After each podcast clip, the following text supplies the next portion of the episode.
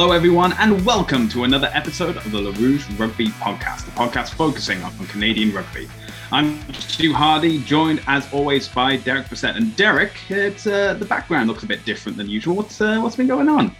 Uh, yeah. So uh, actually, uh, me and my girlfriend moved into a new place this weekend. So um, the new background behind me is uh, the only corner of the apartment that doesn't have IKEA furniture and discarded random cardboard boxes that we picked up from the LCBO instead of buying actual boxes um, that are scattered all over the floor. So it's kind of like the one we I actually built the bed just for the sole purpose of having it in the background for the podcast.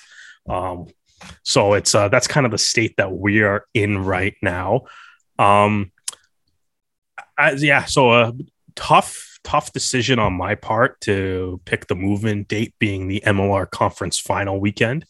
Um, that was a that's a that was a tough call on my part. Uh, um, definitely made a made rugby viewing a little less a uh, little less simple um, during uh, during this week. Uh, but uh, Stu, I'm sure uh, I'm sure you're going to tell me about all the uh, wonderful and amazing things that happened and uh, that uh, happened in the MLR this weekend. And well, Canada, Canada won. I checked. Yeah. I, yeah, Canada won too. That's always yeah. good.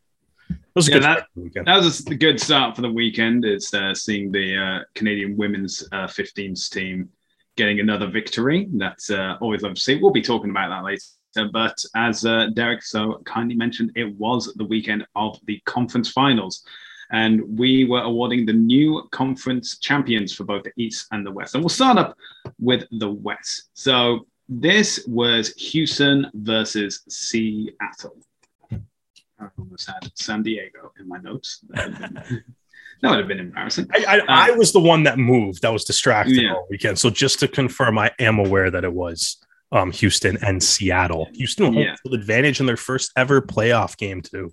Yeah, and so with all the confusion about disqualification and teams being out, this um, was obviously a great promotion for Houston as well to um, go from being the eliminator team to the conference hosts, so to speak. This is also the first um, Western conference um, playoff game to be hosted in Texas as well. And uh, it started off well for the hosts. It uh, basically came to a head. There was a bit of like a handling error, and then before you knew it, um, Kotsar was on the ball, getting upfield and scoring the first try within six minutes. And yeah, I don't know, maybe it was the Texas heat and humidity that just got to Seattle. You know, they're so used to being in the Pacific Northwest where it's rain or more rain as the uh, weather goes. Um, but yeah, it took a took a little bit of a while for um, uh, Seattle to get on the board. But when it happened, of course, it was who else but AJ Alatimu getting uh, the first penalty. And you are going to be seeing a lot of Alatimu uh, throughout this game. Of course, Seattle fans already know this. They're not surprised at all that Alatimu was uh, coming in clutch. Um, but yeah, Alatimu scored uh, four conversions and two penalties. So, you know, not as much as he scored last week, but, you know, a good amount like four, 14, 14 points. That's you know nothing to. So, and the only reason why he scored four conversions and not five because Smith's try was a automatic seven pointer. So you know don't need to do it, but you know, Seattle proving to the rest of MLR why you should never count them off. Uh, no matter how well they did or how poorly they did during the season, if they can make it to the playoffs, they are going to. No matter how poorly they did during the season, no matter how eliminated from the playoffs they are, they will find a way to get it done and make it the, make the final, no matter. Yeah, absolutely. And you know, it's it was a high scoring game by both sides. Obviously, one side scored a lot higher than the other, but if this had been a regular season game, both teams would have walked away with a try bonus point. Um, Dyer um, got two for uh, Houston in the 47th minute, and that was when it looked like Houston were closing the gap on Seattle. They would only be five points adrift. But then Mahola got over, then it was Neil, and then it was Matthews for his second, and those were all within the space of five minutes, and that that was the nail in the coffin, so to speak. That and then the only other score um, after that was Dyer's uh, consolation try in the uh, 75th minute, and yeah, by that point, too little, too late. Um, but you know, it's a fantastic performance by Seattle. You know, commiserations to Houston. I've got to say, Houston probably one of the probably the most improved team um, from last season. Um, so they went from last place to uh, winning the Western Conference officially. Yeah, and even if, but that's the thing. even if even if it hadn't been for the disqualifications, you still would have had Houston yeah. making the playoffs. They would. And whilst you can say like, oh, Seattle um, benefited from this disqualification. San Diego benefited from another disqualification. You know, uh, Houston have definitely got to hold their heads high at the end of uh, all this. I mean, obviously, they would like to be flying out to New Jersey to be taking on um, the championship final. By the way, spoilers. Um, but uh, but yeah, as in you know, uh, when the we, I mean, when we were talking um, during the off season last year of like the sweeping change of like a new director of rugby, new head coach, mm-hmm. the uh, Sabre box as they became known due to their influx of uh, South African players. And you know, can't argue with the results. They uh, clearly were much improved. You know, first game beat the defending champions, and mm-hmm. yeah, so you know, obviously there's a premature end to the season that they are in this position. But, you know, great platform to be in at uh, the end of 2022. You know, as I've said before, it's the off season. That's when the real work begins. Sure, players will be either going off to um, international duty or back to South Africa for a bit of R and R. And South Africa, I guess so. Yeah, I guess most yeah. probably would be to do that. Yeah. I mean, yeah, we have the draft coming up in August, and I'm sure um, deals are being made and like ideas of um, who they're scouting, of who they want to be uh, with the squad next season.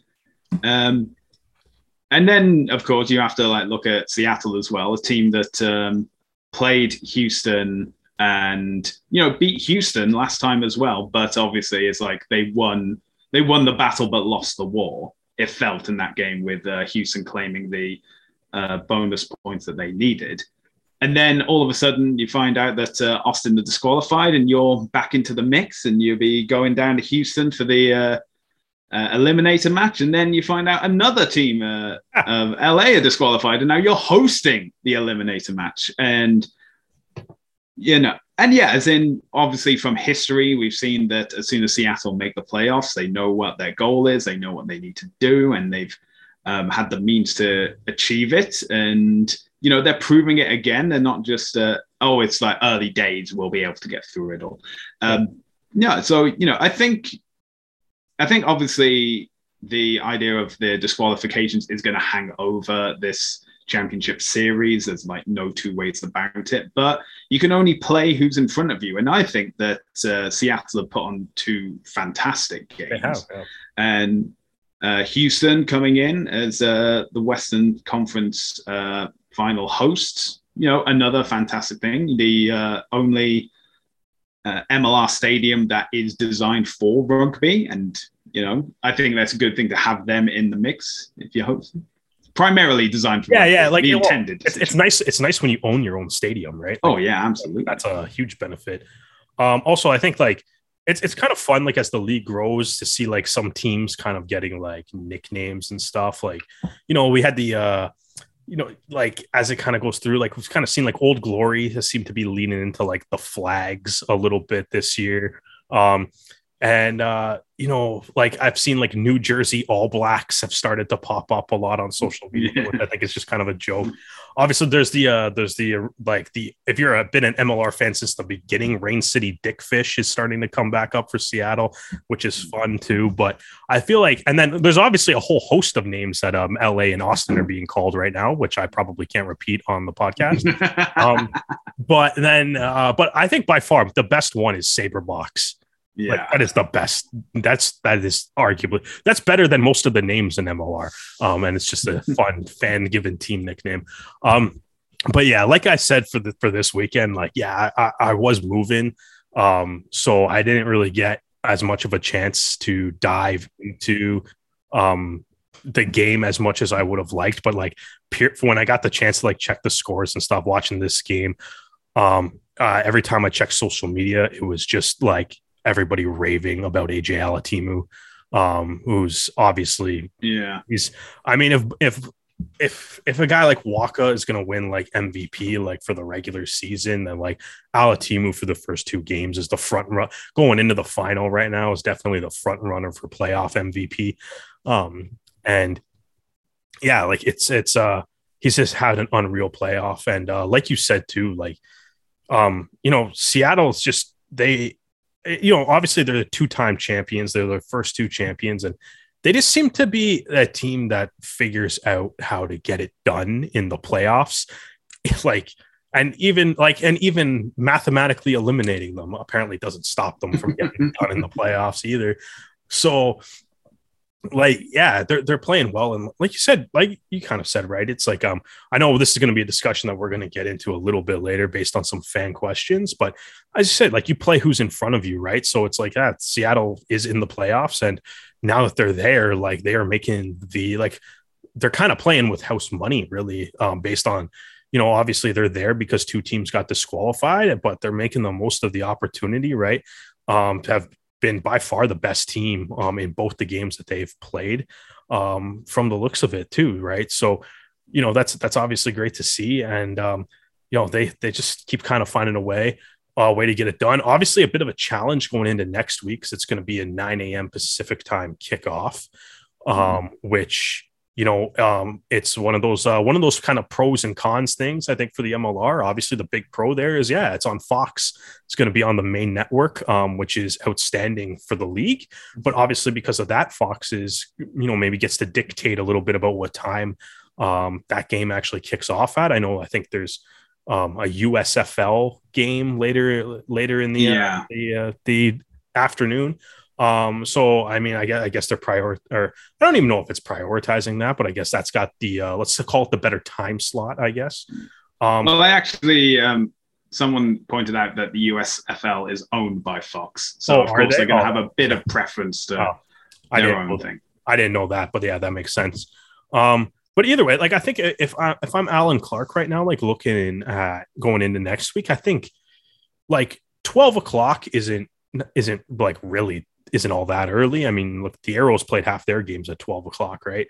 Mm. Um, but like, so 12 o'clock is kind of like that's about as earliest as you would start and stuff. But I think if I'm Allen Clarke right now, I put, I'm putting all the players on Eastern time, like mon- on Monday, right? Yeah. Like everything, like you run, you run the entire week, regardless of whether you actually travel out to uh, New York, New York slash New Jersey um, no matter what day that is. It's like I feel like it's going to be just operate the entire week like on Eastern time, and then it'll at least feel like noon or heck, I mean, you know, operated on a different time zone. So maybe maybe it'll feel like three o'clock or something to them by the time they yeah. get there. But um, maybe just kind of start thinking. I would that's kind of how I would approach that week because we've we've seen um obviously MLR has played a lot of games at like plays a lot of games at like noon one um, which when those games end up being a West Coast team versus an East Coast team, right? That's uh, nine o'clock, 10 o'clock in the morning feel for um, the West Coast team a lot of times. And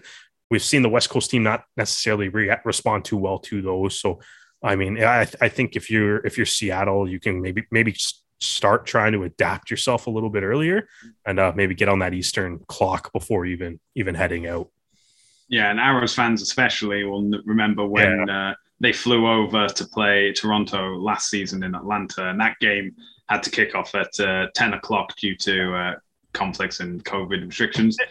And yeah, well, and well, the result was what a 50 point yeah, uh, it was difference. So, it was one of the yeah. biggest wins the Arrows have had. Yeah, and uh, so I, well, I say the Arrows talking about that. Seattle are definitely remembering that. And yeah, like, uh, maybe we shouldn't do the same. Yeah, thing. but I mean, like that. That's what I mean, though, right? It's like do your best to try to get acclimatized to that, right? Yeah. Like, it's the same thing. Like you hear, like I mean, you kind of hear other sport teams sometimes talk about like in the Stanley Cup final right now. It's it's always a discussion when there's a Colorado team involved, right? Sometimes you guys got to yeah. fly in a little bit earlier to get used to the altitude and stuff, right? Yeah. So you can you can kind of control the, that time zone. If you got to play at 9 a.m. in the morning, you can maybe maybe adjust your time zone so it feels mm-hmm. like a little bit later. Or maybe do everything earlier, get ready to play at 9 a.m. Right. So I mean, it's You can Yeah, and like work, And, like, to, it. to you know bring it to rugby, for example, even when it comes to like the World Cup, so back in 2019 when uh, it was going on in Japan, you'd see like England and Wales having their training camps in humid climates because when it was just yeah, exactly. yeah, just so you get used know. to it. like I mean, I don't know if a week is enough time to really do this, but like, yeah. I mean, at the end of the day, like, there's not gonna nobody's gonna watch the MLR final and whatever the result is gonna be. Be like, well, if this game was played at 4 p.m. Pacific time, It would have made a world of difference. yeah, because you know what we'll say, we'll be like, well, you know what, it wasn't played at 4 p.m. Pacific Yeah. time, so um, this is the result that happened. But yeah, so I mean, congrats to Seattle, the team that always always seems to uh, make their third final in four full MLR seasons. Yeah. and also the f- very first Western Conference champions. And they are also the first team to shatter the trophy. So well done, boys. Or who broke the trophy? Was it New York that broke the trophy or Seattle that broke the trophy? I saw somebody broke a trophy. Did they? Well, I think well, whichever team broke it, I'm sure they'll say, "Oh, but if we win the Shield, we make up for it, so it's okay." yeah, Um, it's yeah, cool to see the MLR uh, doing like the Western Eastern Conference champions and actually having a trophy and stuff for it. yeah, I think to be honest, I think there was uh, a trophy last year as well, but because it was just the one round before the championship final, Right. so it was. Wait, uh, what did, did I just say they're the first Eastern and Western Conference champion? Because that's totally. Yeah. Why did you let me get away with saying that? well, I was going to correct you. and yeah, then- no, you're supposed to. but- correct me, yeah. Well, Nice. no, as it, it's Seattle's first Western Conference Seattle title. first. Yeah, we'll pretend that that's what I've meant. I've I, I know exactly. I know exactly what you mean. Yeah. You've been tra- you've been moving house. You've been moving is elsewhere. tiring. Moving is Yeah. tiring. That's my I, excuse for that I understand. I understand. terrible mistake that I just made on this podcast. Well, no, it's a minor mistake. Don't worry about it too much. But we have been focused on the Pacific coast and now moving to the Atlantic coast because it is time we talk about the Eastern Conference final between the New England Free Jacks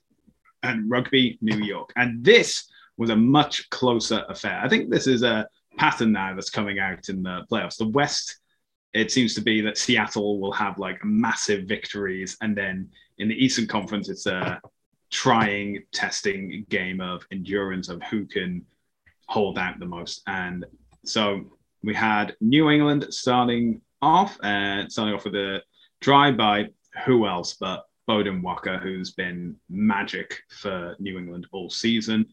Uh, and then can, gets to convert his own try. He also scores a couple more penalties. Uh, but that's not to say that New York didn't uh, get onto the scoreboard at least at some point.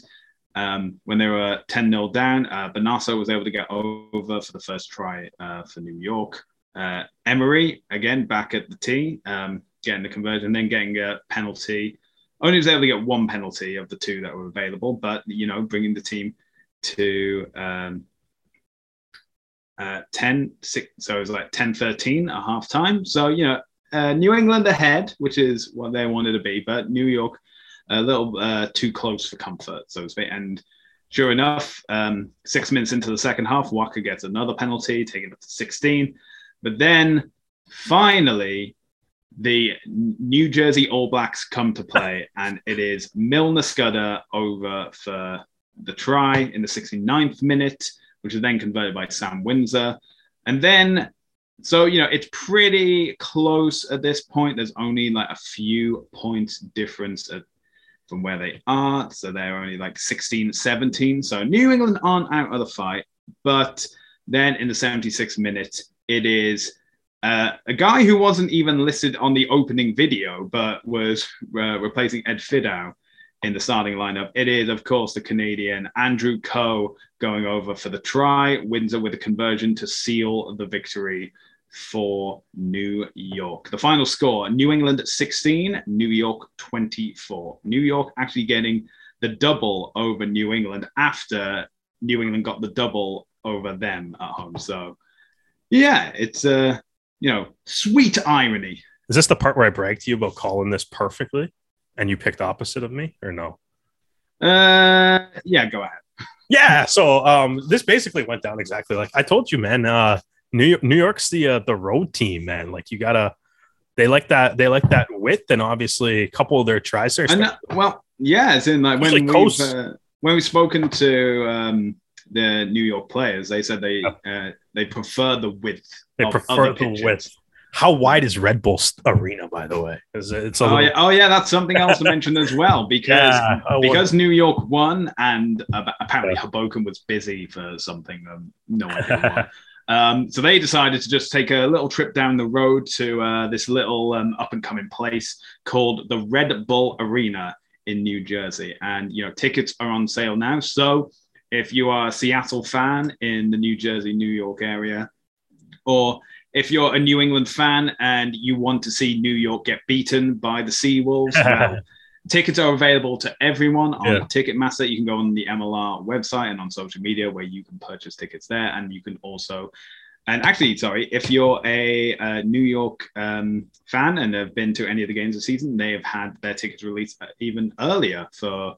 Uh, I think it's the season ticket holders for yeah. New York. But you know, even if you just went along for a few games and you're in New Jersey this weekend and you're like, I don't really know what to do around midday, then you know get tick. I think tickets are priced at thirty dollars plus fees. Um, it's Ticketmaster. What do you expect? um, but you know, the thirty bucks to see the MLR final. That's uh, pretty good.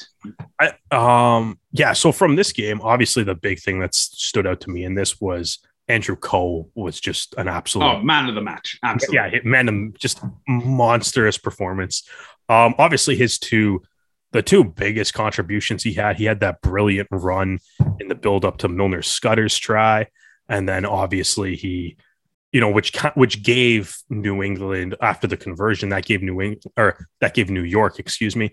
Um, see, my brain is still on. I'm moving. I'm missing. I mean, I mean, what we got? New York. We've got New England, New Orleans. You, you bantam. Yeah, it's one of the one of the new teams. It's fine. Yeah. Um. So yeah, exactly. So that Milner-Skudder try that Coe helped set up with a brilliant run. So that the conversion after gives New York the 17-16 lead.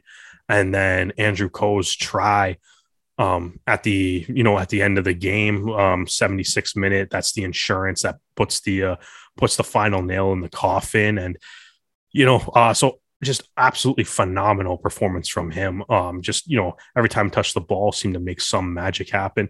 Unfortunately, on the other side, um, I guess uh, Canadian Regan O'Gorman, he had the uh, the yellow card um, in the 73rd mm. minute to give New York uh, a man advantage, in which Coe capitalized on.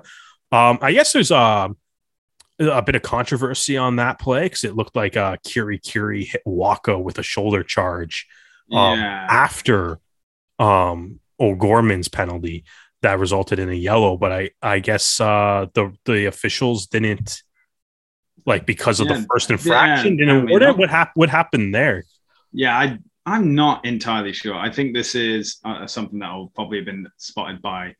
Well, it was spotted by the TV cameras, so it's definitely been picked up by the citing commissioner, and it may be that uh, you know he's uh, not traveling down to New Jersey for that uh, game at uh, the Red Bull Arena. So, well, I uh, mean, O'Gorman wouldn't be traveling down there because he didn't get a yellow. No, uh, the New York player. Kiri, yeah, uh, yeah. yeah. I guess we'll see what happens with that. Like, I don't, I don't know if it's like if it's only a if that like it's probably only a yellow shoulder well, anyways. Which well, it's it's a shoulder, and it can be argued if it's yeah contact with the head, so that would be a red card level offense, which would Is then contact with up. the head. Is it?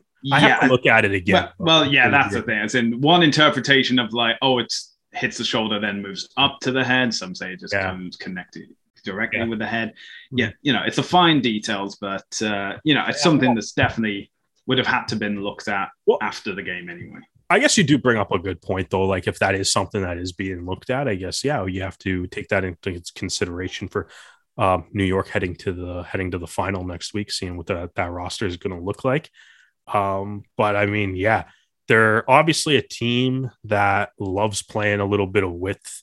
Um, as obviously they're they're two big tries um, to to take the lead and then their insurance to put the game to bed were um, a lot where the uh, the back three players kind of wreaking havoc and carving up the uh, the free jack defense, right? So, um, like like I said, I've said earlier, um, like like Hoboken, like I mean, for every every issue that people always bring up with the pitch is that, like the biggest one is that it's not wide enough, and I don't think that that's advantageous for rugby New York because I think they like yeah. to play this way, right? Which is obviously we've mentioned this a lot. Um, so like that's kind of the interesting thing because you know they've lost five games all year, four of them were at home. Like they're a 500 home team. Yeah. Um, so like everyone was kind of like there was obviously for a lot of like the aesthetics and people kind of worried about the image of the league because it's going to be on national TV and they're going to be playing playing like the possibility I guess of playing a game at a high school stadium and stuff but it's like from a from like a competitive standpoint like rugby New York themselves are probably the guys that are the most fired up about this because that's going to be a field that plays to their strengths as opposed to um, what their home field actually is, which is the opposite of what a home field should be. But um, I mean, out, out, of everybody's response, New York's probably the happiest guys to uh, to get um, for this move, right? Yeah, absolutely. I mean, it, like you said, it's playing into their strengths, and you know, it's designed for soccer as well. It's the um, home of uh, Red Bull New York. I mean, the clues in the team name Red Bull New York Red Bull Arena makes sense. Oh, um, oh, I, I, wonder. I wonder if MLS fans yell at that owner for naming the team after a drink too. and it's well, yeah. I mean, named everything after his drink. That is true. That is true. Um, and you know, it's not the first time that we've had uh, rugby at the Red Bull Arena. For example, in uh, 2010, the Churchill Cup hosted Uruguay versus Russia, um, the US versus France A, and the England Saxons versus Canada. It also hosted a game during the 2015-16 uh, Premiership season, which when the London Irish and Saracens came out to play uh, on the 12th of March 2016. Um, you know, draw group round like 14,000. Uh, most recently, it has been the location where the United States played Ireland in the 2017 uh, summer tour. So when the Lions tour was going on, Ireland came over to North America and played uh, the United States, and that was at the Red Bull Arena. So it's not as though this is the first time we're going to have um, hopefully no teething issues when it comes to you know setting up the posts and making sure that everyone's where they need to be. Um, and you know, I'm hoping for a good crowd for this. You know, big stadium, lots of concession stands available as well. Uh, do you know the largest um, attendance figure for an MLR game? Uh, was that like Utah, per, uh, including that like Utah preseason game in the first year? Uh, the, I mean, yeah, if you if you want to include that, I'm, i think so. I think it was like a. Oh, man, we sh- I I want to check. I feel like Utah had like one game randomly in their first year that was like eight thousand. I think. Yeah, I'm. Um, so I've just found well, it on Wikipedia. So. Um, oh well. So how so that, far off was I? So that game, oh, not far off. So that would get was Utah versus Glendale in a preseason exhibition, but that was at Rio Tinto Stadium. So this definitely this wasn't Zions Bank Stadium. Yeah. Um, so uh, much bigger capacity. How many people were there? So Rio Tinto can host uh, 20,000. It didn't fill 20,000, but 9,186 oh, is the okay. attendance. So it's off by 1,000. Okay. But uh, second place is the 2021 final, which had 7,389. So that is the number it's that New York need to beat 7,389. Even just 7,400. Yeah. It's um, pretty impressive. Yeah. Hopefully. I mean, it's one of those things where it's like, I wonder if, because they just announced the venue today on Tuesday, which only really gives five people or which only really five gives days. people five days notice. Jeez, wow, man, this is a rough go today. Um, so it only really gives people like five days notice. But so I wonder if that'll affect ticket sales. But I mean, at the end of the day, too, everybody that would host the final would be on like seven days notice at most, anyway, seven, eight days. Um, because yeah. the way it's structured, right? You don't know who's actually going to the final for like the week, um, week before, right? So um I don't yeah. really know if that impacts it at all, but I guess um like I, f- I wonder like if it wasn't a New York hosting the final, I, I like I don't know if it would have been moved to like a different stadium if it was anybody else other than New York though. Yeah, because it would have well, it would have been an Eastern Conference team, and I think um, yeah. Veterans Memorial Stadium is more than capable of handling um, a large number of fans, and and also New England does have a loyal fan base as well. And that's not to say that New York doesn't. It's just the fact that when your stadium's only um, limited to fifteen hundred people, it's kind of hard to get like the big number to. Hopefully, it's it good. Hopefully, it's a good final. I hope everybody gets out to it. But yeah, I mean, so that's the game. It'll be uh, this Saturday, uh, New York hosting Seattle at the Red Bull Arena, and if you uh, if you're like us, you're international. You can't uh, get there. Uh, don't worry, it will be on the Rugby Network. And if you're uh, in Seattle and you know a flight to New Jersey is a bit out of your price range, it'll be on Fox Sports. So that's where you can watch the game.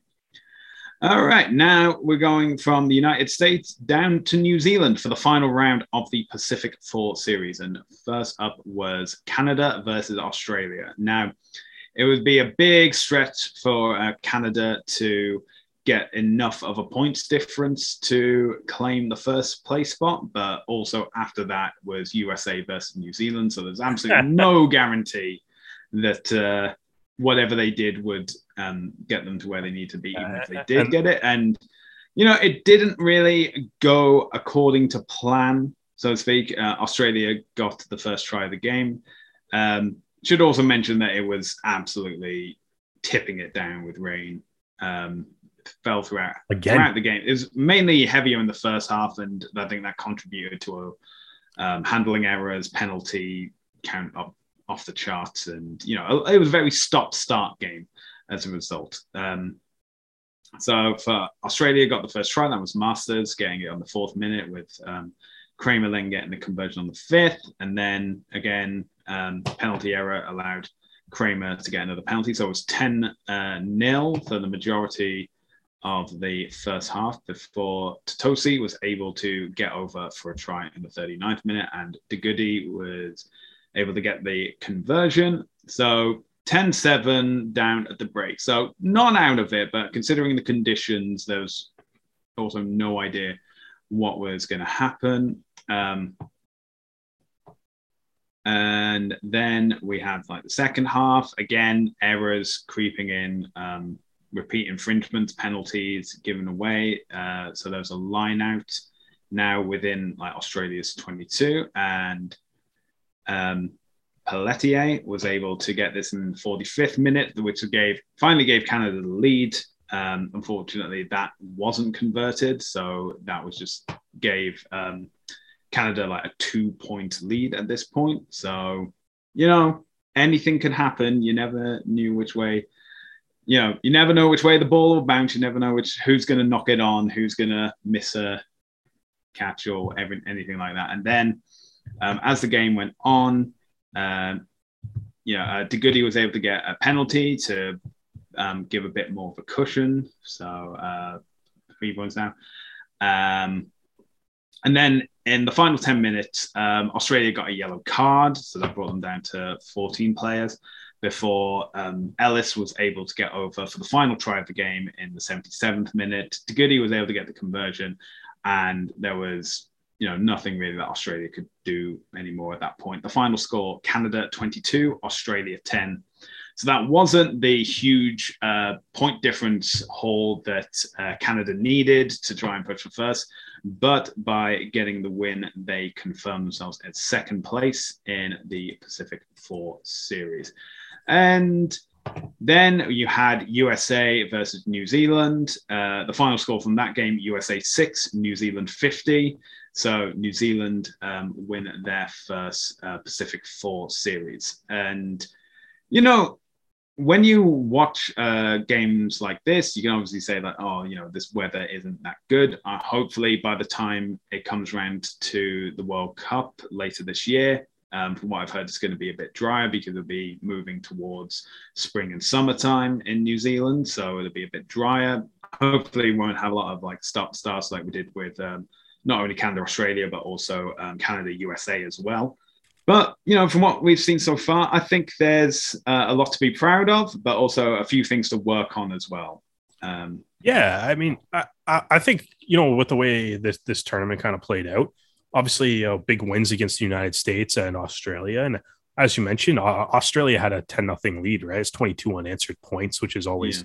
always something you can be proud of. Um, and you know, it's um, you know, obviously a bit of a hiccup with that uh, the shutout loss to New Zealand, but I think um, I think you know, overall as a three game tournament here, like um, Ken, I think they can be proud of uh, what they put forth on the pitch and like you said, there's plenty to build off of, and there's still a couple months going until the uh, till the Rugby World Cup, right? But um, you know, like uh, that that's kind of the ult- ultimate thing, right? So you you know where you kind of stand, and you know maybe, uh, a, got still maybe got I guess got to raise the level a little bit to get with uh, the match the Black Ferns and then probably match England, but um, you know, plenty of positives from the the USA and Australian game, and I mean, there's some positives as well from the uh, the Black Ferns game too, and I think there's plenty there to be uh you know to work upon and build going forward as uh we get cl- closer and closer to the Rugby World Cup. Yeah, uh, unfortunately, considering the rate of um, how fast uh, England is going through their opponents, I think that it's uh, going to be a competition for second place or just making the final for yeah. The other teams. And um, haven't I haven't looked over the schedule, so I can't see how it falls of um, will Canada face uh, New Zealand or England going into the final, or will they face neither? So they have a more direct path. We have yet to see. But uh, one thing we can talk about, uh, which will be uh, much closer to the time before the World Cup, is the two tests that they'll be playing this summer. First up against Italy on Vancouver Island, and then Wales a month later in Nova Scotia. And you know, obviously, um, you know, opposite ends of the country. No uh, game in Toronto, unfortunately, but uh, you know, needs must, and um, yeah, but uh, you know, we've seen this women's team. Well, we've seen how good this women's team is and what they can do. Um, we also have seen their like limitations, and well, and you know what I was going on about last week of um, the changes that uh, the women's team will need to make in the long term. Uh, so yeah, we all know uh, our opinions on that. But uh, you know, great results. Um, second in now this in the first full edition of the Pacific Four series after last year's Pacific Four series that featured two teams. But uh, you know, COVID is still a yeah. thing. So um, yeah, so we now go from the uh, women's 15s to the men's 15s because mm. Rugby Canada has confirmed their senior men's squad for their fixtures against Belgium and Spain this summer. So they'll be playing uh, Belgium at the Wanderers Ground in Halifax, followed a week later by playing Spain at TD Place in Ottawa. Uh, there's some interesting additions. So we have uh, two new guys in the squad getting hopefully their first cap. There's Jack McRogers as well as Lindsay Stevens, both of them um, the newcomers in. But we've also had a few guys from the seven. So we have Cooper Coates, Matthew Oworu, and Brock Webster all coming in um, after being on the seven series this season. And that uh, that was a bit of a shock for me because I would be thinking that Sevens guys would be having their focus turned towards not only uh, the Commonwealth Games, but the final round of the HSBC Sevens and then the Sevens World Cup in September. And you can argue, uh, yeah, that, but that's a few months down the line. And I'm like, sure. But injuries are a thing. And speaking of injuries, wow, the injury list for this is long. Mm-hmm. These are just some of the players that can't play and uh, either injured or unavailable for selection. Um, Foster DeWitt, Eric Howard, Kyle Baillie, uh, Matt Beukeboom, uh, Mason Flesch, Matt Heaton, Nakai Penny, Tyler Ardron, Siaki Vikilani, Shane O'Leary, Brennan Prevost, uh, Spencer Jones, David Richard, Deshaun Bowen, Matt Tierney, Andrew Coe, Jake Thiel, Phil Berna, Lockie Kratz, and Alex Russell. That a is a team. huge list. That's a good team. That is a good team that can't play. yeah. Um, yeah, I think I think obviously kind of looking at this, yeah, a couple things um, that do you know that do really stand out is obviously as you kind of mentioned, um, handful of sevens guys, handful of Pacific Pride guys, and then um, you also have uh, Graydon Bowd who um, impressed through like you know Coastal Cup and Coast to Coast Cup appearances lately. Mm-hmm. Um, so you know, there's a you know a couple newer faces. But uh, Bowd has eight caps previously, um, but hasn't really featured uh, v- very recently either. Um, yeah, it's like but, five years. yeah, and it's been a while. Yeah, and um, but like obviously the injury list. I mean, the Toronto Arrows. We talked about their injury situation, and hmm there's a lot of Canadians on the Toronto Arrow, so obviously That there's is Barry over here. The thing that strikes me though, with because the, the list isn't injured, right? It's injured or unavailable. Yeah, because we have Andrew Coe on the list, and Yeah, he's who- clearly Andrew, playing for New Andrew. Coe, as we've just mentioned, he looks pretty good. Um, he, if, if Andrew Coe is doing what is is injured right now, like I mean, Yeah, he looks outstanding. Um, so I, I can't wait to see Andrew Coe play not injured if he is injured, but I'm assuming it's just unavailable. In which my question would be obviously, obviously he's it's unavailable and not injured for him. Yeah, To which my question would be why, right? And I mean maybe Yeah. that's a personal thing Uh, for yeah, Coe, and maybe. what- so be it. If that's a personal thing for Coe, but also, yeah, my question is why. Um, similarly, though, the again to the injured or unavailable, like Evan Olmstead's name's not on this list, Will Percillier's name's not on this list, Tyler Duguid's name's not on this list, right? So, like, what are Yeah. what are, what are those guys? Are they like just not even yeah, considered? Like what's you know what i mean? Like how how like um i mean obviously peter nelson's the only european based player that's on this team right? And uh tyler ardron i think tyler ardron and matt tierney are the only other two that are even mentioned. Yeah, Um, and, and then there's Tyler Ardron as a no taylor paris. Taylor paris isn't mentioned on this either. Nope. Right? Like where i Well, I think this comes back to when we were talking about the um, high performance review yeah. and saying how the uh, opinion of um, overseas players is i i wonder yeah. Yeah is well i wonder mean, if that's it yeah. um, yes the review and I mean, the the other thing too that we were talking about from the high performance review, if you want to bring that up, is also the sevens thing. Right? yeah What what's going on? Like, is sevens a path to get to the 15s team? Is the fit like what like you know what I mean? And it's like it is the the one thing that is mildly concerning looking at this roster is like I wonder if anything's actually changing right now. yeah That's my Uh, initial thought looking at the roster, to be honest with you. Well, I think with something along the lines of the high performance review is that they did state that if change is going to happen, it's not It's gonna be- to be it's quick. It's going to be No. great because that's that you can argue and say, oh, yeah, we want um, these sweeping changes to happen, and it's like, yeah, that's fine, but it's going to take a while for them to implement. For example, you know, guys in the sevens, for example, want uh, game time, but they can only do it on in sevens competitions. And if the next competitions are the Commonwealth Games, the um, LA sevens, then the World Cup, Yeah. and they may say like, "Look, I'm fi- I'm fit, I'm ready to go. I just need like a bit of game time, and if the 15s are what I have to do, so be it." Yeah. Obviously, after the World Cup, um, looking ahead to uh, next um, sevens uh, tournament, including um, preparations for the Olympics coming up, and maybe it can be restructured for that. Um, Mhm. And you know, it, it's things about like the long term goals and stuff. So, you know, that's that's my opinion on it. I, again, I if I was a sevens player, and I know there are a few sevens players uh, listed, like Lockie Kratz, for example, um, who are said Yeah. that He's listed as injured, right? Yeah. well injured or unavailable. So Yeah. don't know wait, but Russell's there too as injured and unavailable. That's another guy that's yeah, played, played a little MLR and sevens and stuff. yeah, Um, obviously, uh, two that one of the new caps that you mentioned, um, Matthew Oworu, um, he's also played sevens, right? He's played Yeah. sevens and Pride, right? So that's another guy that's kind of doing both too. So, um, Yeah. it, it's still it's uh, it's obviously something that's continuing. I'm just it's interesting that it was yeah, yeah. I mean, it's it is something to keep note of because at the, Yeah.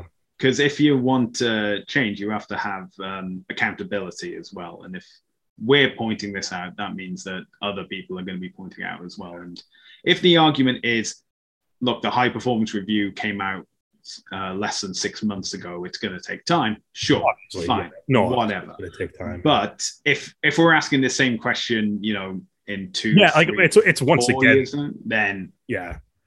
Well, like you So- said, it's like once again we're asking the question of like, well, where are all the European guys, European Yeah. guys? Like, what are they doing?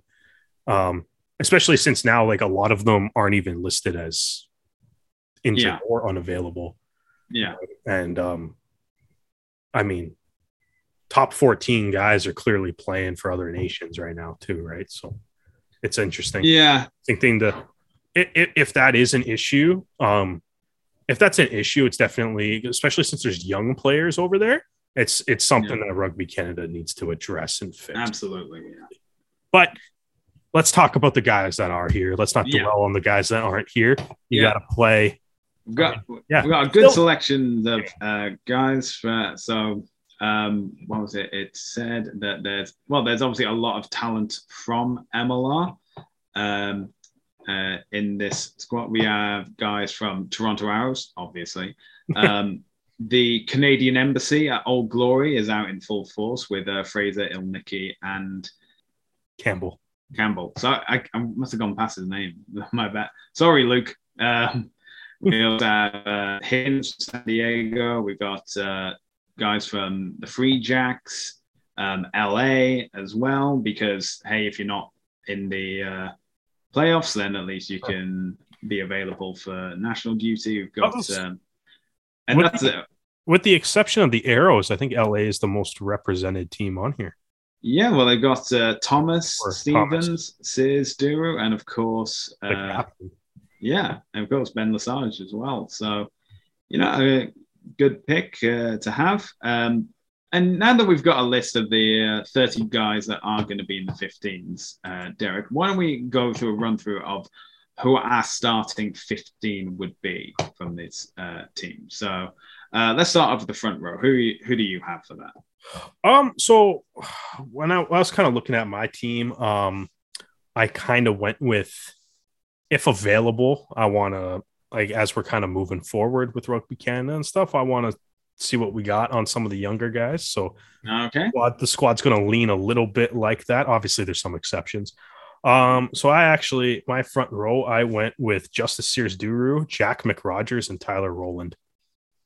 Okay, all right. So I go on. Yeah, my um, view of doing this game was I had uh, main loyalty to uh, Toronto, but I was also willing to mix it up and have like a few guys in different places. But if it's a case of you used to play for Toronto, I may pick you. And but then again, I'm I'm just having fun. Just I'm not a coach, so just uh, I've got an all arrows front row. Uh, so I have Keith, Quattrin, and Rowland. So we both picked Rowland. So yeah, yeah. I like I mean, I think Ro- Rowland obviously. I mean, the reason I picked Rowland really is the uh, there's two tight head props on this team, right? It's Rowland and yeah. Mickey. Um, yeah. Cole Keith can obviously play tight head, but um, from everything I've heard is that the arrow arrows and Rugby Canada clearly want him as a loose head. So yeah. I'm treating him as a loose head. Um, so I'm going to go. So Rowland, I'm starting at tight head just because he's the clearly the younger option. And I mean, I think um, McRogers uh, has been outstanding this year and, you know, has obviously played his way onto the team based on his MLR um, performance. And I want mm-hmm. to, I mean, and it's not, it's not a knock against Andrew Quattrin. It's just that at the end of the day, these are two games that don't really amount to anything other than a test match, right? So yeah, um, so I think that's uh, they're the perfect type of games to try some new guys and see what you got. So um, I would just I would start quad or I would start uh Jack McRogers. All right, fair enough. Okay, let's move on to uh, the second row. So I chose uh, Larson and Keys. Yeah, I uh I went with Lars Larson because I mean, like I said, there's gonna be some exceptions to my young yeah thing, but uh, number five, man, I'm putting uh, I'll put uh Donald Carson in from uh from UBC, right? So we'll uh we'll get some guys. Let's get some guys some uh, some you know some of the younger players, uh, yeah, game time and stuff. Yeah, right? yeah, I get that. I'll be honest, the only reason why I went with Keys is so I wouldn't get mixed up between Larson and Carson because I had a feeling I feel that if I was commentating on that, I'd be it's up to Larson, no Carson. Sorry. Uh, all right, all right. So it's like you know, you know, you know what's crazy though is that there's like five Carsons, right? So, yeah. so I mean, they could all end up here at some point. Who knows? That'd be wild. That'd be a wild game calling that one. Yeah, it's, it's going to be like Wales and Jones. Yeah, exactly. It's Jones to Jones, back to Jones, over all to those Jones. Joneses aren't related though. That's the other. That's that's part of it too. Yeah, I suppose so. All right, um, back rows. All right, back row. Um, yeah, uh, like, well, this is the thing. We were talking about it like um, earlier this year. Of like, you know, for a tier two nation, Mhm. uh, Canada has so much depth. Back rows the are good, rows. yeah. yeah. Um, but you know, um, well, it obviously helps when uh, the head coach um, narrows down your options. So my choices are uh, Rumball and Smith as flankers, and then I have Thomas as number eight. Yeah. So here's the thing. I think that is the correct back row if you're going off form right now. Mhm. Um, Yeah. but like I said, we got to get some young guys in this. Yeah, I think Smith to me still qualifies as a young guy, and I mean Rumball's the captain.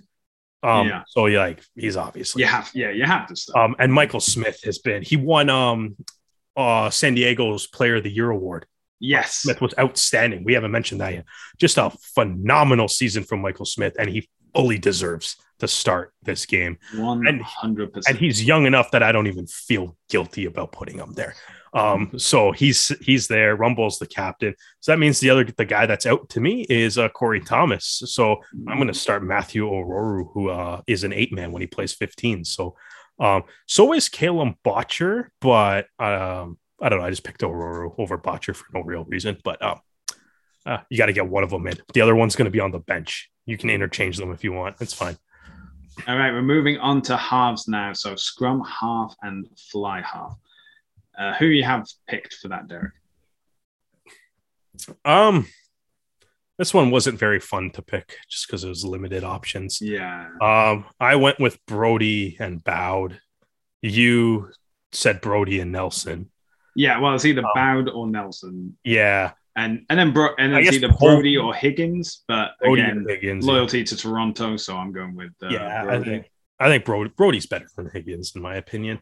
Um, Well, I don't know. I, I think Higgins has proven that Yeah. um, if he needs to start a game, he can, Yeah. and um, Oh, he's no, very he's- he's versatile great. as well. But- I'll take Jason Higgins on the team. I'm not. That's yeah, not meant to be a knock, but I think Brody's the starter. Um, the one I think this is the one spot though we're looking at this team, and then also kind of looking at the injury and unavailable list.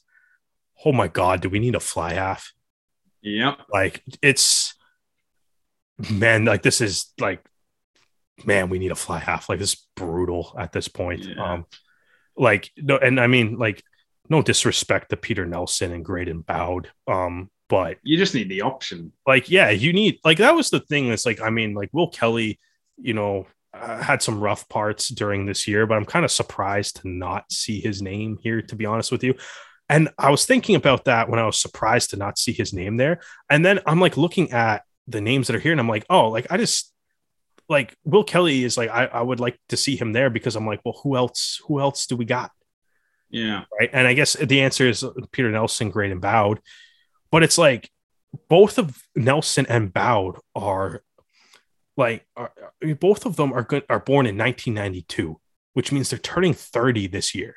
yeah, Both of those guys are going to be 35 by the time Canada is allowed is by the time Canada is able to compete in, the, in a World Cup yeah, going to be 35 at the next possible Canada World Cup. And it's like, like I don't know, like I'm looking at this and I'm like, and, and, again, like, I'm not, um, this isn't a comment on either one of them as far as the quality of player, but I'm just like, we got to start looking at some younger fly half options and stuff, Yeah, we- figuring out or figuring out how, like, how to develop fly halves and even scrum halves better. Cause I mean, the, the two scrum halves are, uh, one guy's from South Africa growing up through that system, and one guy's from Ireland growing up through that system. yeah, Right. So it's like there's got to be, you know, I, like Canada's struggled to get a fly half since Ander Monro. Right. So it's it's Mhm. been a while. Right. And obviously, you know, you know, Phil, Phil Mack was with the Pacific Pride program, and you know, hopefully we're able to get a couple like scrum halves and stuff out of that. Brody and Higgins are studs. Like I'm happy Yeah. like to have them on the team. Um, right. But um, yeah, it's uh, especially a fly half, man. Like if uh, if if a guy if like if Will Kelly's not gonna be able to make this team, then Yeah. um, like it's it's starting to be like and Shane O'Leary, I guess, is listed as unavailable. But I mean, based on Kingsley Jones's previous record, I don't think he would have been picked anyways. Um, yeah, and yeah, I don't know. It's it's definitely it's definitely the most glare. It's the biggest. It's the biggest glaring hole on, on Yeah. the team. Um, right now to me is the flat half position and or uh, Bowd. I'm going to start Bowd just because I haven't seen him play as much as Peter Nelson, so I'm Okay. going to go with him. All right. So let's now do the. Do you want to do wingers or do you want to do centers? Let's do centers. We'll do the Okay. together. Um, So, This so was- I have uh, the other captain, Lesage, yeah, um, listed, as do you. Um, but I've gone with Fraser and you've gone with Nawadi. yeah. and- Um, Yeah, I, I can see that. Yeah. Um. Again, um, it's I'm favoring the younger players on this one, and um, Frazier's had uh had a great old season with Old Glory and played his way back onto this roster. So, um, you know, congrats to him. Um, but I think it's the same. I think Nawadi and Lesage. Um, I mean Jones, Spencer Jones is hurt, so it's probably be Jones and Lesage. Yeah. But like Jones, Lesage, Nawadi, I think like that's kind of like the centers of the future for Canada, right? So yeah, um, absolutely. and so yeah, like that's that's where I'm going with the with that lineup. Um, to me, Uh, yeah, and I agree. I agree. Um, Lesage, obviously, not just for being a co-captain, but you know, had a fantastic season with uh, Yeah. LA. We know how good he's been from uh, his games uh, with Toronto and Canada, and and you know, Fraser Fraser had a fantastic, especially fantastic second half of the season. Obviously, first half didn't go so well for DC, but you know, Fraser was still there, putting in the effort, putting his body on the line, and I think he's, I think he's earned a starting position. Well, in my team list at least. Uh, okay, all right. Let's move on to uh, wingers. So we both have Webster on our wingers, but then we've mixed it up a bit. So you have Olsen on the wing, and I have Kainoa Lloyd. yeah, my um, my whole thing too, going back to I'm I'm favoring the younger guys, and you know, same with with Lloyd. I think uh, like Lloyd's going to be over thirty as well by the time the next, you know, Canada's going to be able to compete at the next um, World Cup. So um, Yeah. I'm thinking it's it's time to, you know, what I mean, like it's it's time to Yeah, start seeing what you got in the next generation, right? And that's again, that's my only real reason for going with a lot of these guys. So yeah, I'm going Olson. Olson, uh, Webster, and then I'll, I'll spoil my fullback. My fullback's going to be Coates too. Yeah, and finally we have the fullback options. Uh, so I've gone with uh, the Houston uh, fullback Rob Yeah. And Yeah, I, I mean, I- Povey's. yeah, that's- oh, I, yeah. I I don't have necessarily an issue with that. Yeah, anything on your on your bench that you uh kind of want to point out? uh, I Did don't. do a bench. Well, I didn't do a bench. I just did the starting fifteen. Yeah. I mean, like I would have Nawadi on. I'd have Coates on. I'd Yeah. have uh, Bowd on as well. Uh, I'm not sure if I'd do a four-four or five-three. I definitely know I'd have those. I would have um, Carson, McRogers, um, Yeah, uh, Sears Duru as well. And I yeah, I, I just didn't go into the bench that much. I did. I did Quattrin, Keith Hill, Nicky Thomas, Botcher, Higgins, um, Fator- uh, Fatoric, and Frazier was my bench. Um, just Okay. Um, like I said, like Fatoric, Botcher, definitely get the young guys. I te- was tempted to go Liam Murray and then put Cole Keith as a tight head, um, but I'm just not sure that that's something that Rugby Canada would do. To be honest with you, so Yeah, Um, well, well, we're not coaches for Rugby Canada. We're Yeah. just Il Ilnicki Yeah. being the uh, Ilnicki being the other tight head prop, kind of put that one in. And Keith's still young enough that I I don't yeah. want to have him there instead of Murray, but um, but yeah, I don't know. So that's kind of I don't know. My philosophy on it is like it's time we have to turn the page and stuff. So um, especially in games that are just kind of test matches, um, and uh, like yeah. building towards a trophy or any sort of tournament. Um, uh, yeah, like I think this is the perfect time to get some of the younger players in, and you know, it's uh as tough as that injury list is to look at. It's you know, it's also one of those things that opens the door for some of these younger guys to maybe make this lineup, and hopefully a whole bunch of them t- uh, take some opportunities and run with it. Yeah. So actually, um, something to mention that because uh, we're recording this podcast on Tuesday instead of the regular Monday, uh, we put out a question to our fans and just asking if they had any questions they want us to answer. And CC Payne actually asked us what is our starting 15 for um, the test matches against uh, Belgium and Spain. So there you go. Um, but Payne, CC Payne also asks who replaces Kingsley Jones. So uh, the way it looks at the moment is that Kingsley Jones will remain as head coach until after the 2023 Men's Rugby World Cup. But, and you know, this is going to be a big search to do because obviously the coach of the men's 15s team will have a lot that needs to be done. They'll need to be able to prepare the team coming up for the um, qualifiers for 2027. And you know, after what's happened over this World Cup cycle, you know, the work needs to be done. So I'm not going to say this as like this is going to be accurate, but more a question of who would you like to replace Kingsley Jones as head coach? Uh, Derek, do you have any uh, thoughts on this? Uh, my first thought is who says he's going to be replaced. Um, it's just what we all fans all kind of assume. Mm. Fans seem to want it, but I mean, I still I still go with like the if you're gonna do it, the time to do it was now or like yeah. previously in this offseason. I know the argument for it is because when a lot of the times when you know sports coaches get um, quote unquote fired, right? Yeah. You still got to pay out their contracts and stuff. And I know that maybe the argument going forward is that that might be expensive to do. Um, but the other question is also like, what do you value more, time or money? Like, are you willing to give up a year because you don't want to like pay out, you know, pay for a different coach to come in while you're paying Kingsley Jones's contract?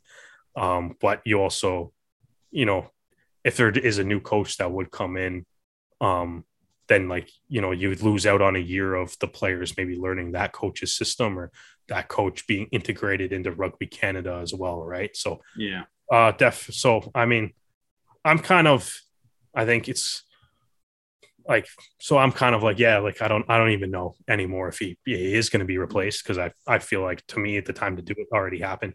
It feels like to me, it's like I, I, I kind of treat. I, I'm looking at this the same way I look at like a Vancouver MLR team, where it's yeah. like as much as everybody is going to go online and say that they want it, um, uh, I'm not going to uh, believe it until it actually happens because there's been uh, there's been nothing presented to me to show that it is. All right, all right. Well, okay. So in this case, so hypothetically, hypothetically, Rob Howley seems like the next guy up, but um, I I still even wonder if that's if that's the best call. To be honest with you, but that seems like the. reason I am going to go all out there. I'm going to say you know, he's had a few years. He's gotten countless um, Super Rugby titles with Crusaders. So I'm saying that I would like to see the new Canada men's uh, head coach be Scott Robertson. Oh, from yeah. Crusaders? Yeah, let's, let's just have a bit of fun. Let's say that he's like, uh, you know, as much as I can with the Crusaders, I'll shake up the system. And uh, Okay. Yeah. Is, is he looking for a new gig or is he? I think he's currently under contract until the end of the 2023 season. So that's why I'm like, okay, that's. Uh, there we go. Yeah, uh, yeah that's it. That's it. I'm, I'm sure uh, New Zealand will do everything within their power to keep him within the fold. But you know, we know it's all hypothetical. So let's just have a bit of fun. Yeah, can, can uh, give him a reason to dance every once. Yeah, nice. Yeah, just want to see the spin of Rooney every. Yeah. Uh, I actually every, every time Canada win, there we do get a spin of Rooney on the pitch. I like that. I went dark and grim with my answer, and you were less like, yeah, Super Rugby champion head coach over and yeah. over again. Like that was good. I like your answer much better than mine. Thank you very much. Okay, now we had a question from Raheem. He said, um, I'm going to paraphrase it. With the MLS TV rights going to Apple TV, and therefore that means the Canadian teams are removed from TSN, could that mean more time for the arrows on TSN? And this is, I mean, it's a great um, sentiment, and it would be lovely to see more rugby on TSN, uh, especially the arrows. However, because of the ownership of uh, TSN and its relationship with um, MLSE, I don't believe so. Also, um, rugby as a whole still has to buy its TV time from broadcasters, including TSN. So I can see the Arrows uh, next season. It'll probably be the exact same format. Home games will be shown on uh, the TSN channel, but uh, away games will be on tsn.ca or the TSN app.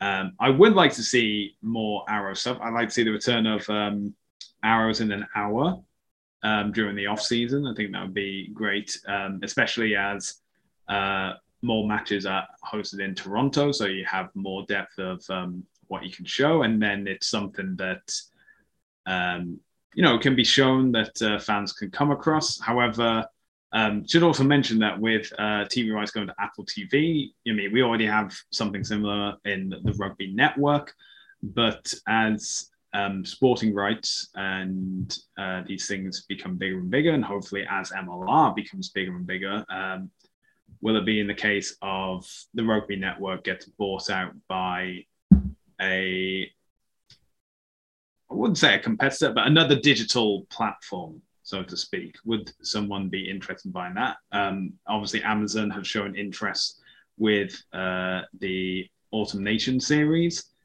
and so there is a rugby audience, and it seems as though things are moving away from uh, traditional linear TV. I mean, just look at the Women's Six Nations now. That's uh, sponsored by TikTok, and their output has in, resulted in more and more um, fans coming to women's rugby matches. So maybe it's a case of just finding these different avenues to go down, and mm-hmm. that's how it becomes more profitable. Um, but to answer the question, I don't think for the time being it'll be more hours on TSN until it gets to the point where a US broadcaster um, wants to purchase the broadcasting rights to the league, we're still going to be in this situation of local broadcasters for home games and uh, digital platform for away matches. I'm gonna go like so. I apologize to Raheem. I don't, I don't really follow the MLS or soccer that much, so um, I'm not uh, completely certain to what um, the story that he's referring to as far as um, so Stu, is it is it like the Canadian MLS teams are on Apple TV now? So all so the rights for all MLS uh, all MLS games, yeah, will be on Apple TV next season. Oh, okay. So then Raheem saying because of that, yeah, MLS won't be on TSN. Gotcha. Yeah. Um, which and the interesting is because Toronto FC is owned by MLSE. Yeah. So they're owned probably just be highlights on TSN. If well, I mean, yeah, that there's going to be every sports channel does highlights of the stuff that they don't have their rights to, anyways. That's how yeah. that all works.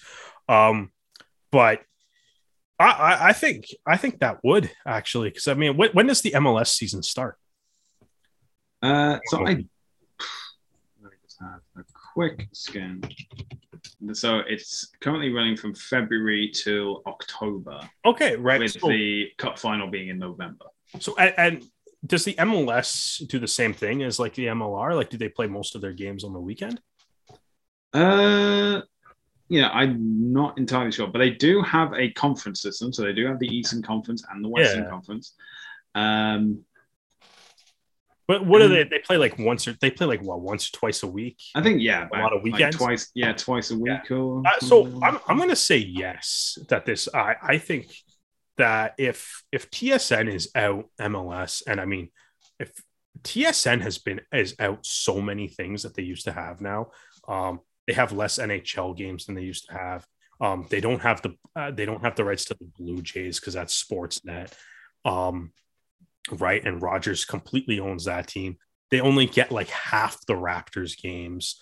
Um, they get some lacrosse and you know a few. Uh, so I think like I think if they're losing soccer now too, like I think that does open up the door for a lot more Arrows games to be on other channels because one of the biggest sports that conflicted, especially with a lot of those Arrows like away games and stuff, was the MLS.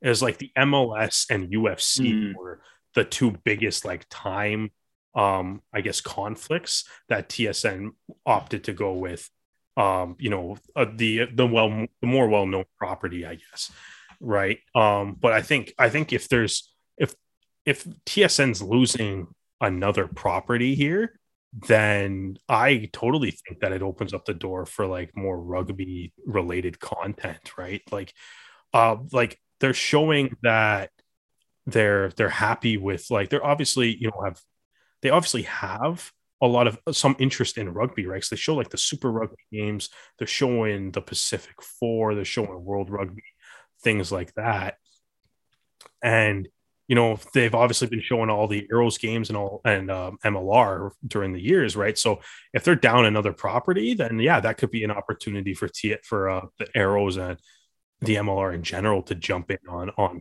TSN because they're they're going to need something to you know fill some gaps, especially since they don't have any of the rights to the NHL playoffs. So once it hits April for them, like one of the biggest things that they can broadcast is no longer available to them.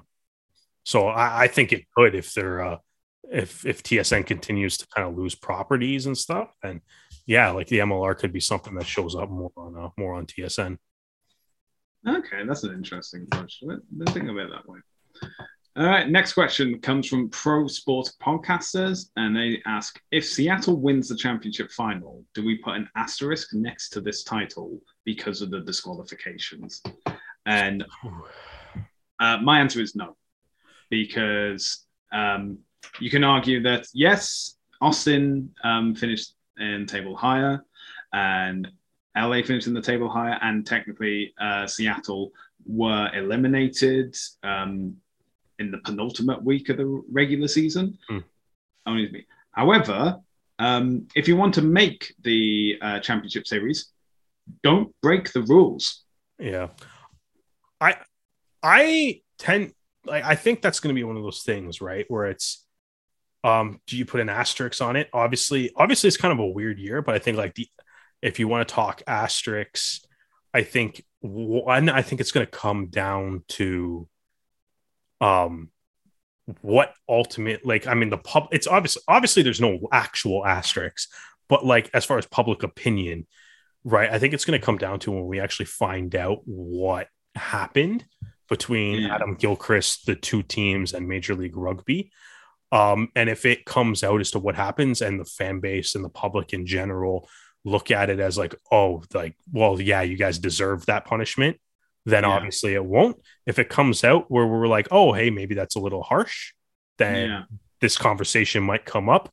Um, but I think too the other the other side of it too is like, I mean, if you want to talk asterisks, I mean, I think if if I don't personally believe that this is going to necessarily have an asterisk on it, um, but because like you said, right, it's like if they're if like the two teams are like cheating the whole time, then like the, if they're if much if they're cheating, then like if LA won, then we would have a slap an asterisk on it too, right? Like, mm. um, but it's like I think also it's um the, the the unfortunate thing is is it does it's uh it's obviously as we kind of mentioned it's not the best look for the league, and I mean um Nee uh from Pro, Pro Sports Podcasters kind of worded the question of if Seattle wins, um would you have an asterisk? But I mean there's going to be people that's like if New York wins yeah. I'll still say it's an asterisk because you didn't beat LA or you didn't beat Austin.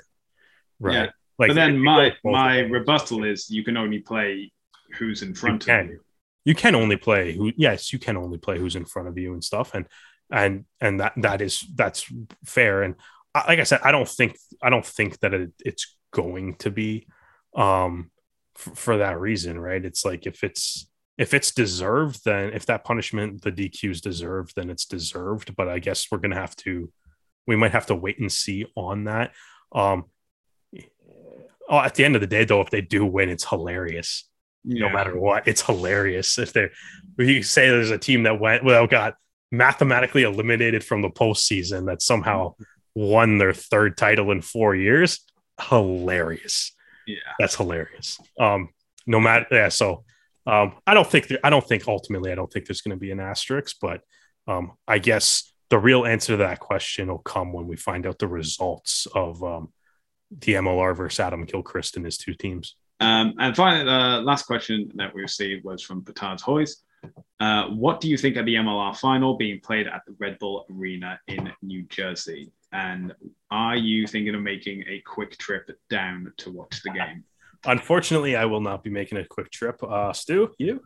Unfortunately, not as well. I already have plans. Uh, I just, uh, yeah, I just, um, like I said, it's like probably poor planning on my part to move during the uh, MLR playoffs, but um, it's a bit of a bit of a financial um, uptake as well as I'm sure anybody that's moved knows. There's always some like un, uh, un unaccounted for costs that end up uh, creeping up, or unanticipated costs, I guess, better word, um, yeah. that end up creeping up. So I will not be attending the uh, the MLR final. Um, I think we kind of talked a little bit earlier about uh, thoughts on it. Yeah, yeah. Cool. We, we um, about ultimately, so. I like it. Like ultimately, yeah. it, it's nice. Um, I think it's uh, it's definitely an upgrade on JFK Stadium in Hoboken. Absolutely, yeah, I agree um, with that. But no. I, I'm going to say I don't think that it should be used as uh, New York's stadium, like for next season.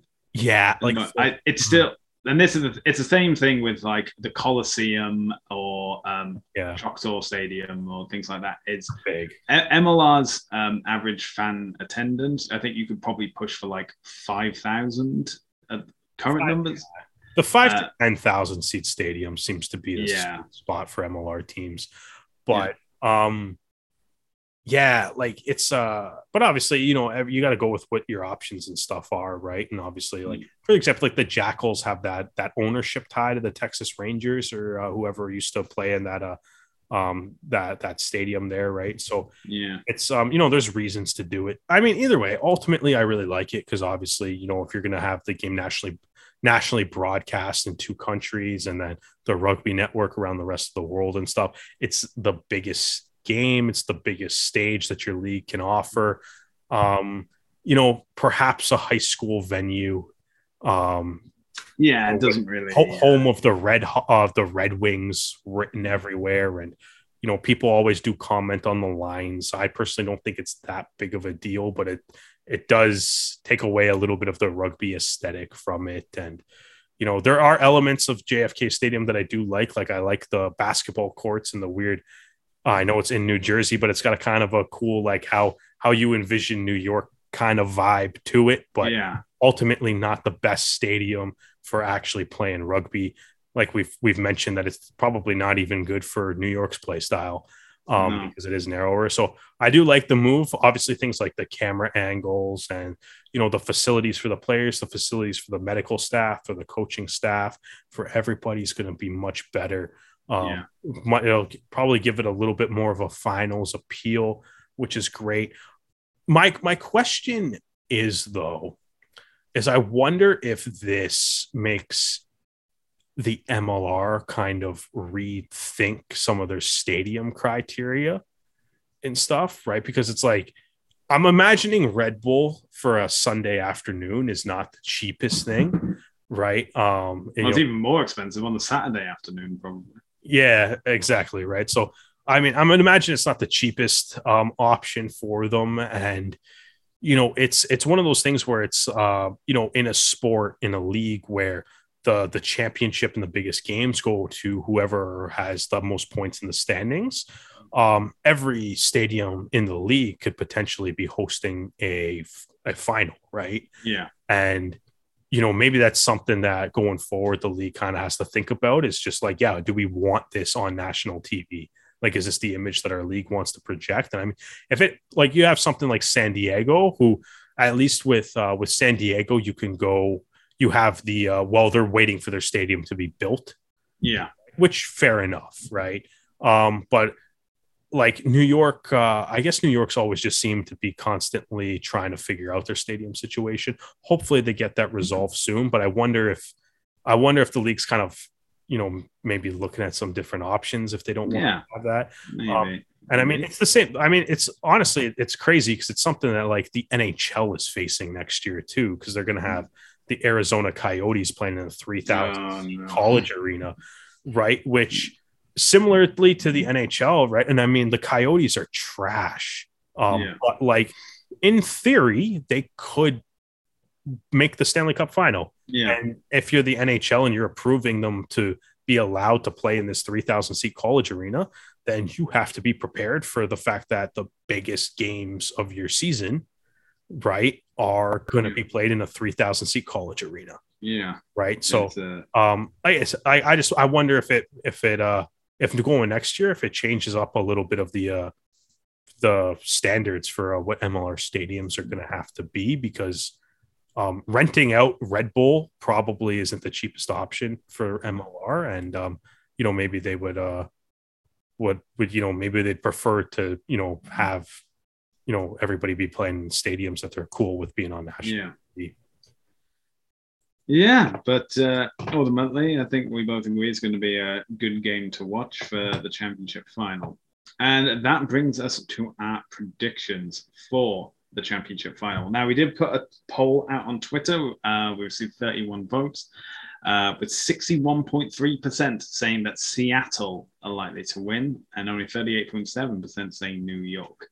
Um, so we're going to mix it up a bit because instead of doing uh, different uh, who's just who's going to win, we're going to have a few other things as well. So uh, we have first try, uh, first penalty, and then championship of who's going to win the uh, championship itself.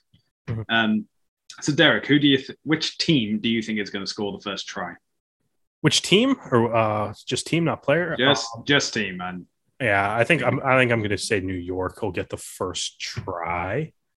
Um, I think yeah, New York will get the first try. Probably like a Dylan Fawcett maul, but New York. Yeah, I'm going to go with uh, New York as well. I think uh, I know that um, Seattle does have a great attacking platform, but it also seems like it takes a while for them to get fired up. So I'd say uh, first try New York as well. Now we have first penalty. I was going to say first kick, but then a conversion is a kick. So I'm just saying um, first. Oh, so I'll make it clear. First penalty kick to um, go over the bar. And you know, with the way that Alatimu has been playing, That's exactly what I was going to say. it's gonna be. So, so was you're gonna gonna pick Seattle as yeah, well. as I said, the team with AJ Alatimu on it, it's going to. All right, but and now we have the big one of which team is gonna win the championship. Derek, who do you have? Well, I mean, because I so masterfully called last week's games. Um, and then on our podcast last week, I said New York, Seattle was going to be my final. And then if it came down to it, I was going to pick Seattle. Didn't account for Red Bull's arena when I made that prediction, but just because I made it last week, I feel like I have to stick with it. So I'm going to go with the Seattle Seawolves um, to you know, get their third championship in four C- four MLR full MLR seasons. Um, no asterisks knee and um, a lot of hilarity though. Yeah. It's, it's kind of funny. Let's be realistic. It's kind of funny. So because it's now a wider pitch, and also because I don't want it to be we've just picked the same thing three times. the point useless. Yeah. And because uh, they won't have to travel across three different time zones to play this game, I'm going to say that uh, the 2022 MLR champions will be New York. Go All Blacks. Yeah, the New Jersey All Blacks. and if you're looking to watch the final and you are not in the United States, you can watch that on the Rugby Network. And if you are one of our listeners south of the border, it will be on Fox Sports. Uh, Derek and I have given our predictions, but if you're looking for the Toonies predictions, you can find that on our TikTok account at LaRouge Rugby. You can find us across all social media platforms, including Facebook, Twitter, and Instagram at The Rouge Rugby. Uh, if you enjoyed listening to this podcast, you can listen to more on Anchor FM, Spotify, and Apple Podcasts. And if you want to watch videos of the podcast as well as clips of our interviews with um, Canadian players in Major League Rugby, you can do so on our YouTube channel, again at LaRouge Rugby. Derek, where can the lovely people find you on social media? Uh, I'm at Percent the Jet across all social media platforms, and uh, thanks to everybody that uh, submitted a question for uh, the podcast this week. It's uh, they're fun to they're fun to answer. Always some fun conversations, and uh, should probably do this a little bit more often. Absolutely. And you can find me on social media, mainly Twitter and Instagram at Hardman, spelled H4RDMAN. And if you have any other questions, you can send that um, either to at the Rouge Rugby or to our social media channels that we've just given. Well, Derek, I think that's time to call an end to this week's edition of the podcast. Thank you for joining me. And thank you all for joining us for another episode of the Rouge Rugby podcast. We hope you can join us again next time.